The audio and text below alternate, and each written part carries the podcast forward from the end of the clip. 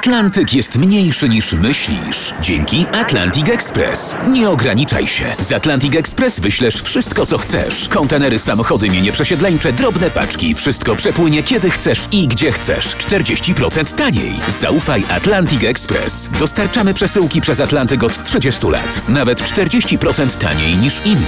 Dzwoń 1 800 775 73 63. Ekspresowo przez Atlantyk. Tylko z Atlantic Express.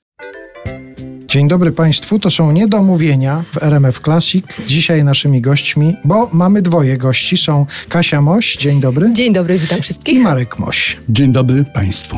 Prywatnie tata i córka, zawodowo muzycy, Kasia wokalistka, pianistka i wiolonczelistka też mogę użyć tych sformułowań? Chyba nie bardzo. No jak? To Przecież znaczy- Znaczy w mojej obecności. Właśnie. Tak beze mnie można by tak oczywiście powiedzieć. Właśnie, bo tata zemdleje zaraz, także wokalistka. E, Tata Marek e, Skrzypek, dyrygent, e, szef orkiestry AUKSO, Orkiestry Kameralnej Miasta Tychy. Wszystko się tutaj zgadza. Zgadza się ostatnio Marek Moś, ojciec Kasi Moś. Coraz częściej trzeba mówić. Oczywiście. Trzeba się powoływać na słynną córkę. No, coraz częściej jest, staje się ojcem Kasi. Jednak. Tak było napisane na Wikipedii kiedyś, nie? Śmialiśmy się, czy gdzieś było tak napisane. Tak, Marek tak, Moś, gdzieś- tak. ojciec Kasia. My będziemy Państwu opowiadać o pewnym koncercie Kasi z orkiestrą AUKSO, bo w tej sprawie się spotkaliśmy. Koncercie, który ukazał się na płycie, na dwóch właściwie, bo jest ECD i DVD. Przejdziemy w pewnym momencie do rozmowy na ten temat, ale jeszcze nawiązując do tego, że wreszcie będą pierwsze po długim czasie spotkania z publicznością. Macie takie poczucie, że trzeba ten czas jakoś nadrobić?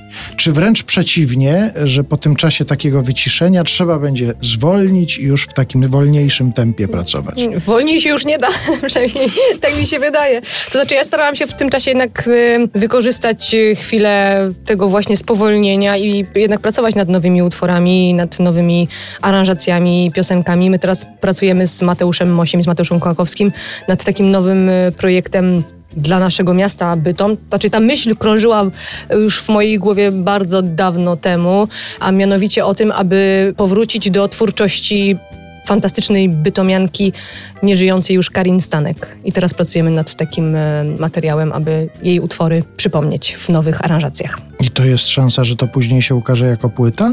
Takie są plany, czy... Nie wiem, z Moniuszko też takich planów nie mieliśmy i jest płyta, więc może tak się wydarzyć. Zobaczymy. Panie Marku, pokaże. to jak pan z tym nadrabianiem tego czasu?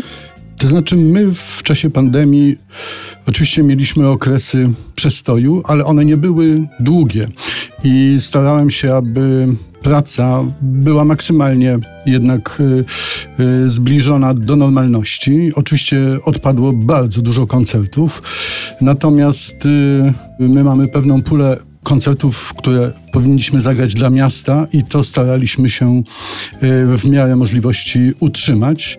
W związku z czym myślę, że w tym aspekcie pracy i kontaktu z instrumentem na co dzień orkiestra tego tak mocno nie odczuła, natomiast wszyscy oczywiście odczuliśmy brak publiczności i tą zmianę jednak y, grania przed kamerami, bez słuchacza, do których się można zwrócić. I właściwie do dzisiaj nie minęło mi to wrażenie, kiedy wychodzę na koncert i słyszę w takiej ciszy moje obcasy, podnoszę orkiestrę, to jako żywo przywołuje mi się scena z y, Amadeusza, kiedy cesarz kazał wyciąć muzykę z baletów.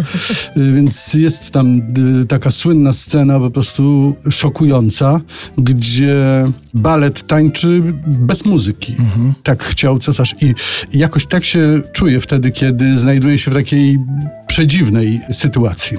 A to jeszcze a propos tych obcasów, o których pan wspomniał, to pamiętam, to Wojciech Młynarski mówił kiedyś podczas jakiegoś swojego recitalu, że jedna z najgorszych sytuacji, jakie może artysta przeżyć, to to, jak słyszy stuk swoich kroków schodząc ze sceny po wykonaniu utworu jakiegoś. Tak, dlatego ja mówiłem o wchodzeniu.